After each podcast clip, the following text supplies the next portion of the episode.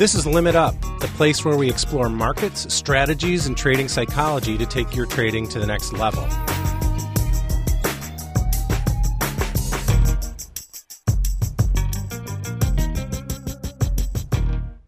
Hello, traders, and welcome to the Limit Up podcast presented by Top Step Trader. It bears repeating that this is the show where we talk about markets, futures, forex, trader psychology, occasionally deep introspections of metaphysics and the existential nature of life. And we're always doing it with the professionals who know it best. My name is Jack Pelzer, and I am or was your interim host turned curator of this podcast for the time being. Stay tuned in the coming weeks as you hear my nasally drone fade into oblivion. Today, we're proud to present part two of our interview between the new host of Limit Up, Jeff Carter, and retired Army Major General Carl Horst. If you haven't listened to part one, I highly recommend that you do so. I sure did, and it completely changed my life. Obviously, it's only been a week, but I already feel like I'm a more effective leader. I'm now confident. I walk with a swagger. I'm no longer casually ignored in group conversations. I've lost three pounds. Traders, this is the inspirational power of General Horst and his principles of leadership. You owe it to yourself to listen to this entire interview. But if you already have, that's great too. You're about to get some more amazing life advice from General Horst that will make you a better trader and ideally a better person too. But before we do all that, let's get a read on the markets with TopStep's very own man with the plan, Mark Meadows, in this week's Market Reaction. Last week, I said I'd check out as of Tuesday at noon, and I did. So I don't, at least at this recording, know how Friday's employment report ended up. I'm guessing markets didn't really react either. But if I missed something, that's okay too. And that's what I want to talk about this week. It's not monopoly money. Whether you're trading live or in a trading combine, there is real money and a lot of sweat equity invested in your trading. So why are we so cavalier with it? Odds are that if you're anything like me, you know you shouldn't trade sometimes and do it anyway. Rarely does that work out. So you get into the cycle of spending a week pushing your luck and then spending the weekend dwelling on your mistakes. It's not healthy. And that's coming from experience. Instead, regardless of whether this was your best week ever or your worst, I hope you'll take some time to do some non trading related things this weekend. Take a nap. Order in food. Netflix, sure, but just chill. A healthy mind will lead to a refreshed outlook and better trading. Here's to hoping that for you. And that's your market reaction. Thank you, Mark. Discipline and leadership are like the brick and mortar of success. That's something that I made up, which is probably why I have never been asked to write a book about leadership. But General Carl Horst sure has. It's called Common Sense Leadership, and Jeff and the General are about to explore how being a better leader will improve almost every facet of your life.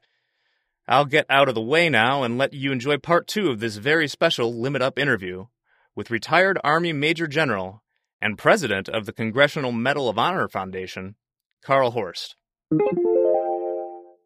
As we go through your leadership tips, one of them is an effective leader must be clear and concise in his verbal and written communication. Plato said, Wise men talk because they have something to say, fools because they have to say something. It's an interesting thing to say because a lot of times I've been around leaders that sort of have diarrhea of the mouth, let's say. How many times have you been in a meeting and you walked out after your boss has talked to you for however long he Yeah. talked to you? How many times have you walked out of the room and say, So what the heck did he just say? What did he mean? What does he want us to do? Right. So many meetings are pain in the they're just pain in the ass, Yeah, right? well, and so I will tell you, and it, it probably, my staff would probably give you a, a, a different idea. but every meeting that I go into, I sit down and write out an agenda. And I start off with here are the priorities of the organization that we're working on. Here are the near term actions that need to take place to support these priorities. yes. Here are the things that I'm working on. Here are the things that I would like you to tell me you're working on to update me. Right. And I'm a voracious note taker, Right. which drives people crazy Right. because I write everything down. principally because with I'm your not hands, not typing into a computer. No, no, with Yeah, with, yeah. with by hand Yeah. because I'm not smart enough to remember all that stuff. Right. But I am a copious note taker, Yeah. and so I always take notes. Interesting. Um, and then I circle back uh, and I ask questions. Uh, last week we talked about this. Uh, I'd like you to update me on where we are with that. and if you're a startup entrepreneur listening to this, this is how to run a board meeting. Right. right. But it Yeah. goes back to that leadership tip. You Yeah. must be clear and concise in to. both verbal and written communication. Right. Because if you're not, you're wasting people's time That's right. and you're not giving them the guidance that they need from you to do what you want them to do Yep. To meet the end state you expect from them. So then you say manage expectations, both your own and those who work around you. Tell people what you expect, give guidance, give them authority to act on your behalf. That's delegation. Interesting. And tell them what you want the end product to look like and praise them for their work. Tell them thank you. If it goes well, it's their success, but if it goes badly, it's your responsibility for not giving clear enough guidance and supervisory support. I think this is a very, very, very complex and difficult one. No, it's Um, not. It's really very easy. You think it's very easy. I think it's really easy. I think this is a tough one for leaders to do. I think it's Right. really easy because now we're getting into now we're getting into what's your level of competency. So, so I am not a controlling personality type. I'm not either. I know a lot of people that are. And how do they delegate?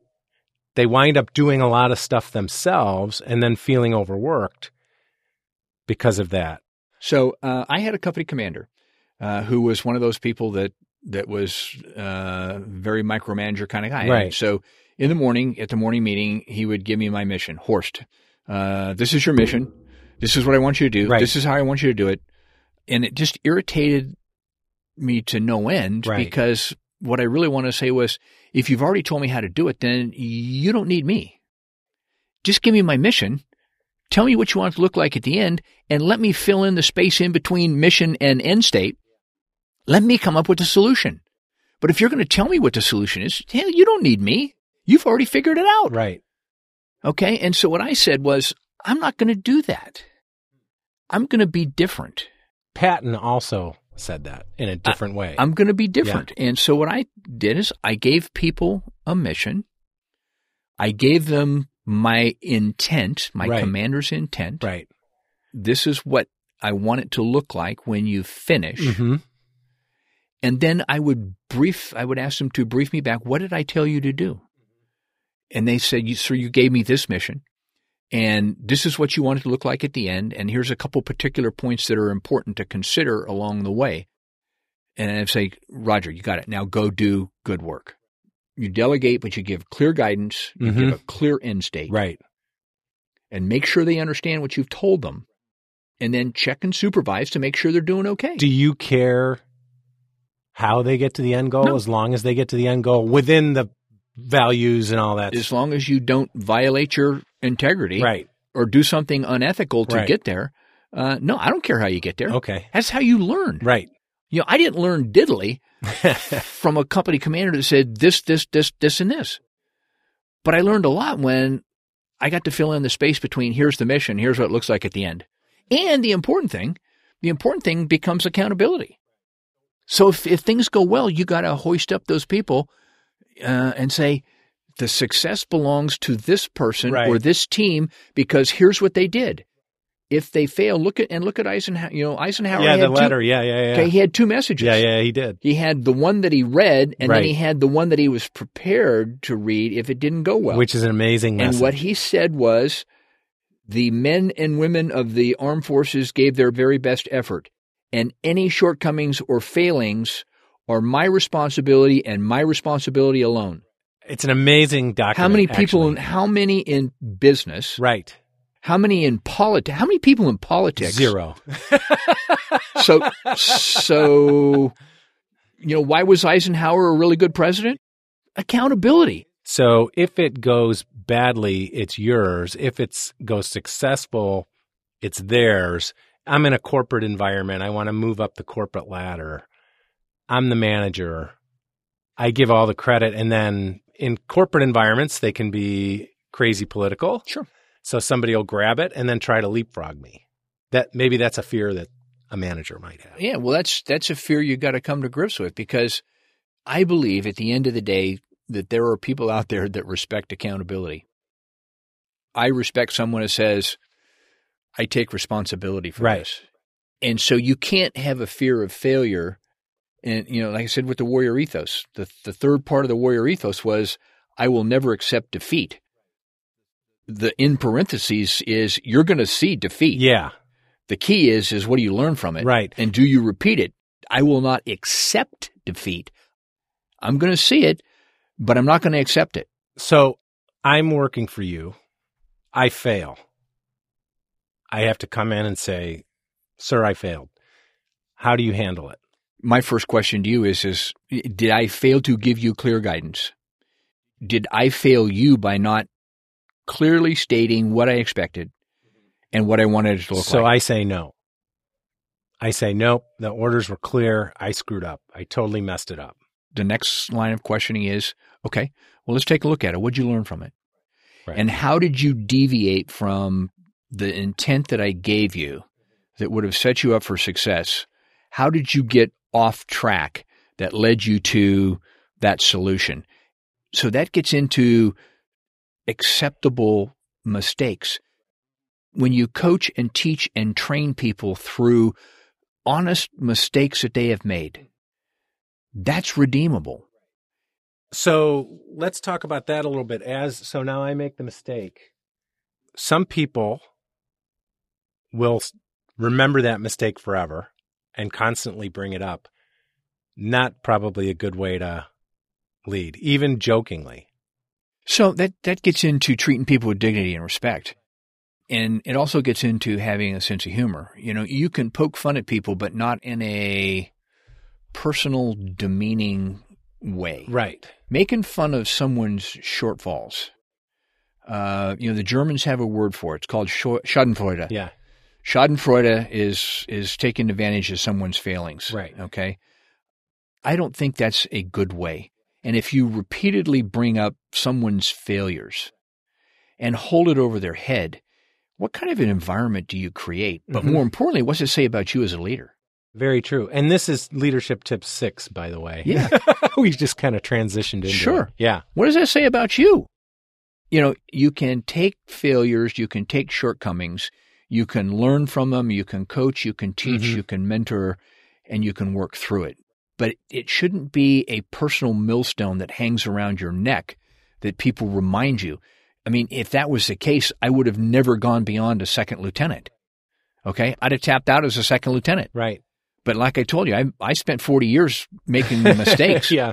And so what it did was, you know, mistakes are things that you learn from. It's a part. It's a part of taking And, and, risks. and there are things that I will never, ever do again hmm because I've screwed it up once before or try not to make it twice. So you say leadership seven. You hear this a lot. Lead by personal example. Don't Sure. ask people to do something you're not willing to do yourself. I'm a paratrooper in the 82nd Airborne Division. Right. So here's the interesting thing. Paratroopers in the 82nd Airborne Division, the commander is always the first guy out the door. And and I draw this dichotomy for large mounted armored formations. hmm The division commander is not in the lead tank on the movement to contact. Okay? He's someplace else. In the 82nd Airborne Division, in the 101st Airborne Division, first guy out the door is the leader. Right. Okay. I commanded a battalion in the 82nd. I commanded a brigade in the 82nd. Right. When I was the commander, I was always the number one jumper left door, hmm leading by personal example. Right. Let me give you another example. Yeah. As a battalion and brigade commander, Yeah. I maintain my proficiency as a current jump master. Ha. So, what is the most important thing about getting to the fight? And if you're in the 82nd, you've got to jump. Yeah. And so, as the commander, as the keeper of the standards, and, and my job is always watching, looking to make sure we maintain standards. And, and if there's a jump master, say a staff sergeant or a sergeant first class or Mhm. a captain or, or whatever, um, that doesn't perform jump master duties to standard, hmm and I say to them, you failed to maintain the standard here, here, and here, the first question they're going to ask is, is Oh yeah, Colonel, when's the last time you were a jump master? well, I took that off the table. yeah, Because everybody in the organization knew that I was a current jump master. right. And so, as the senior guy in the organization, I had the credibility and the competency to say, you failed to meet the standard, and here's the reason why. And they know that I perform the same duties Right. that they did. Now, And the- do I have to do that? No. And the next guys, though, better be at that same level. Well, when I was a brigade Right. commander, I made every battalion commander be a current jump master. That's right. to which they'd say, well, you know, sir, that, that's really not my job. I Yeah. go, oh, yeah, it is. Oh, yeah. Isn't is." there a better use of my time? No, there's not. Yeah. Because if you're going to be the keeper of the standards, you have to be current and competent in those standards. Right. But most importantly, your subordinates need to know you are current and competent in those standards. Right. Interesting. So that's lessons learned uh, as a paratrooper in the 82nd Airborne Division. um, leadership tip eight: Be thoughtful of others. Never pass up an opportunity to be polite and positive.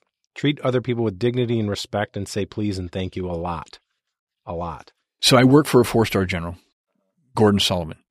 Uh, wonderful, wonderful human being, Yeah. wonderful leader, wonderful mentor. Mm-hmm. he always treated people, he treated rank and file soldiers with the same degree of dignity and respect that he treated his fellow four stars. Right. So when you see him interact with junior enlisted people and you have the, the leader of the entire army is treating them with dignity and respect, Right. They then turn to others and say, So what the heck's wrong with the rest of us? So he would say, Yes, sir, no, sir. And people would say, But, General, you don't, uh, why do you call me sir? He says, Right. Because I'm showing you the same respect and dignity that I expect you to treat me with. And so, because I'm a general, you're obliged to, to call me sir. Mhm. But because I respect you, I reciprocate and call you sir as well. Mm-hmm. That's interesting. And I will yeah. tell you, I did it as a battalion commander. I used to drive people crazy Yeah. Yeah. it would drive people crazy. and It's it, not protocol. and it's, it's- it, it, it might not be protocol, but Yeah. that's that's my style. And so I say, yes, sir, yes, ma'am. I start most of my emails with thank you, Right. or I conclude them with thank you.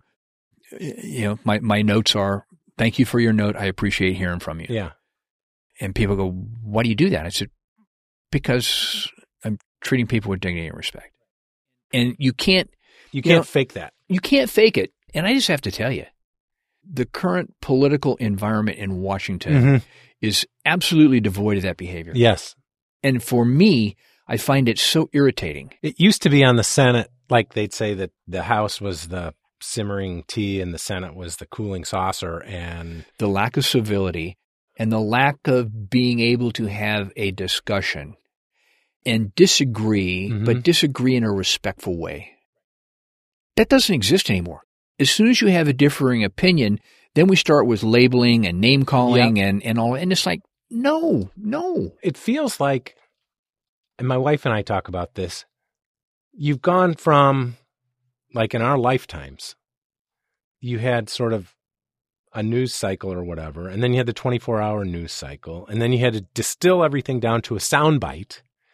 And now it's And now it's distill everything to to a tweet. to 140 characters or um, you know and i wonder how much social media because of the dopamine hits that you get from being on it and the way it spreads and the way that you can have mobs attack people who don't know each other um, how much that contributes to it and how do you stop it So I will tell you that my approach to it is, and, and so I grew up as an analog person. yeah Okay. My first year at West Point, uh, starting my engineering curriculum Right. and math and all that, Mhm. my calculator was a slide rule.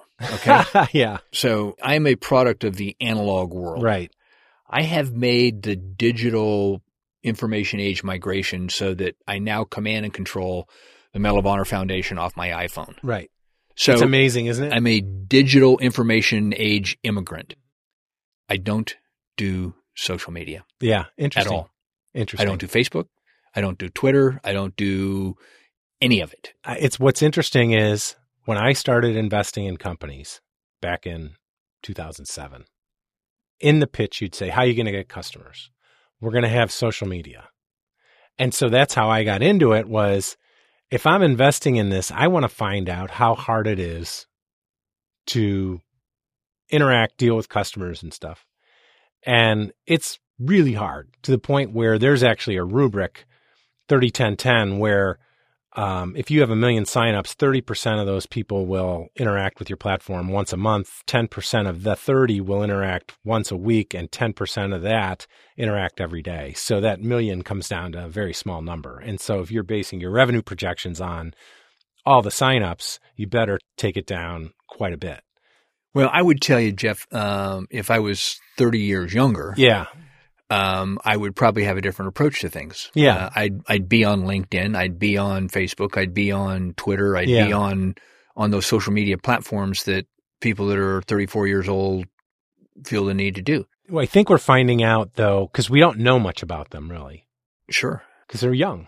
I mean, Facebook is not even a 20 year old company, and Google's been around since 2000. And so I don't know that we know everything about how it decreases the civility in social intercourse or not. It's just sort of like the judge that says it looks like a duck, it walks like a duck, so it must be a duck. I- I, I mean, I would tell you, uh, I don't know what I don't know about what I'm missing on social media. Yeah. But I do know that I'm not missing anything by not being on social media. yeah, right, right. Okay. And I don't know at this stage of my life, uh, you know, I, I don't see any advantage to any of it. Yeah. And, and I even people say, well, you know, you need to be on LinkedIn and da da da. Da. And I say, why do I need to be on LinkedIn?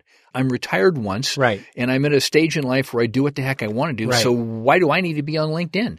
I'm not looking for a job and I don't, you know, it, it doesn't serve a purpose for me. Conversely, as an association, the Congressional Medal of Honor Foundation, Has a Facebook, has a Twitter. somebody else runs it. Somebody runs it for me. Yeah, right. You know why? Because I don't want to. right. I have people that do that for me. I got peeps. Right. Peeps. Okay, I got pe- I got peeps that do that for me, but don't look for me on LinkedIn because Right. you aren't going to find me. Yeah, as a matter of fact, I went on LinkedIn. To And you can't. I find me. Can't find you. we were going to connect. Leadership number nine. Don't forget where you came from, how you got to where you are, and then remember you didn't do it all on your own. Every one of us, at some point in time, have an obligation to pay it forward. And anybody that thinks that they got to where they're at on their own, they're kidding themselves. Absolutely. Yeah, I had. I mean, even as independent as I have been in my entire career, um, I had mentors along the way Sure. that helped me. Let me tell you one of the most valuable experiences I had. Being an enlisted guy. Look, I know where I came from. Okay. You know, part of the dignity and respect thing is, I, you know, when I was a private, I had people do the neutron dance on my forehead and I didn't Mhm. really appreciate it. Right. And so knowing where I came from, how I got to where I did, and what I like and what I don't like is important. it is important. You got to remember where you come from. But more importantly, who helped you along the way and what is your obligation to pay it forward to others Mhm. as you were taken care of in your formative years. Right. And in an organizational sense, of course, that allows the DNA of that organization to go forward and survive. Leadership number 10 That's my favorite. maintain a healthy sense of humor and use it liberally. It says, I am a diehard New York Yankees fan. I'm sorry about that, but Check the, Seattle, New check, York. check the stats. check check the stats. So listen, I'm a Cub fan, so well, we've uh, had a different history. Well, finally, we sent Joe Maddon to you, and you guys got out of that 108 year slump. But Yeah, you know, right, you, right. You know, I got I got 27 World Series championships. but here's here's how it really comes into play. I put it out there, and I let everybody know that I was a Yankees fan. Now I got to tell you, I've had some long, hard years as a Yankees fan. When? I, I, I've, I've had I've had some really good years as Yeah. a Yankees fan. I've been Yeah. a Yankees fan since 1961. wow. Oh, Mickey Mantle. So here it Yeah, was. there you so, go. No, I'll, I'll tell you straight up. Because there was no pro baseball in Seattle back There wasn't. That was my first year of Little League, 1961. First year of Little League. Coach says, pick a team, pick a player that plays your position, follow that player, and learn the game of baseball, and follow that team and learn the game of baseball. Right. So I was a catcher. So there was a guy named Yogi, Ha. and I said, Yogi, I like this. Right, right. So I liked Yogi. And then he had a buddy named Mickey, and he had another buddy named Roger. you know, Roger hit 61 home runs that year. That's right. Yankees won the pennant and the World Series. Yep.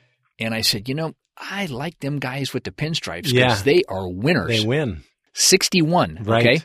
I was six years old, Wow. 1961. Uh, and I said, I like those guys. Yeah. And I just stayed with them. And I, my parents disowned me because baseball came to Seattle. Uh, the Seattle Pilots were there. Uh, the Pilots got shipped off to Milwaukee, and Right. there was a void again. And then the Mariners came, Right. and my, my parents were diehard Mariners fans, and Yeah. they just didn't understand what was wrong with me and why I was a Yankees fan. Um, but let me tell you how it played out. Everybody in the battalion knew I was a, a Yankees fan. And so it opened up a dialogue box with people in the battalion that would never, ever talk to me in other cases. Right. So a private would not walk up to me and say, Hey, Colonel, what do you think about this?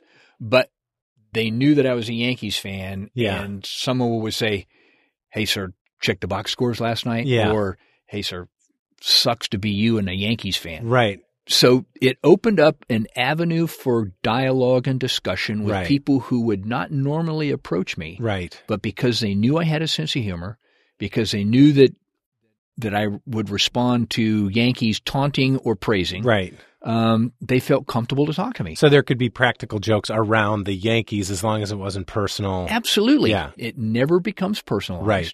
And you can have a lot of fun with sports or whatever. Find something that gives you common ground that allows you to open the dialogue box, to have a sense of humor, but not in a negative, derogatory way. You can't personalize your sense of humor to hurt someone or to right. get at them. Right.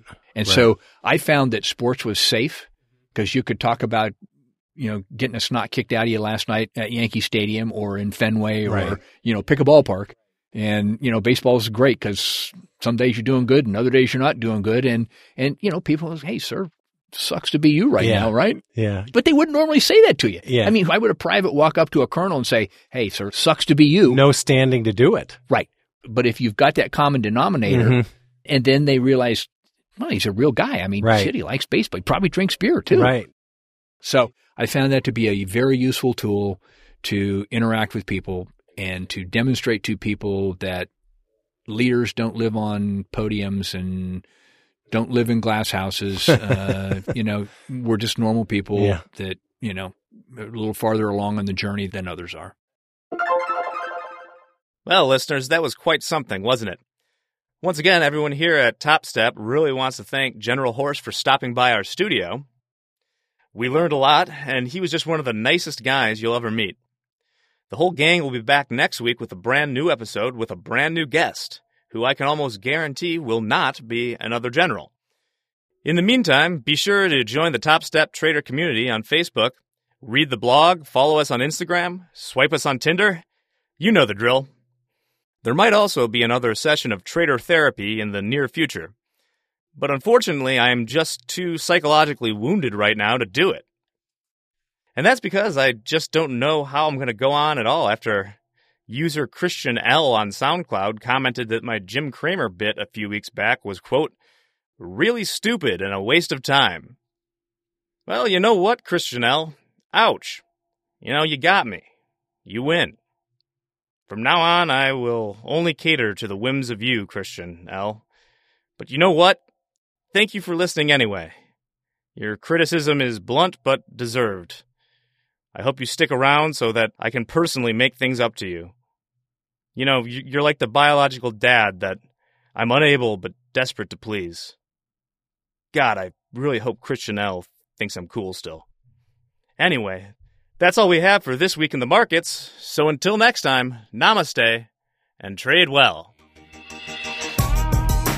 This episode produced by Dante32.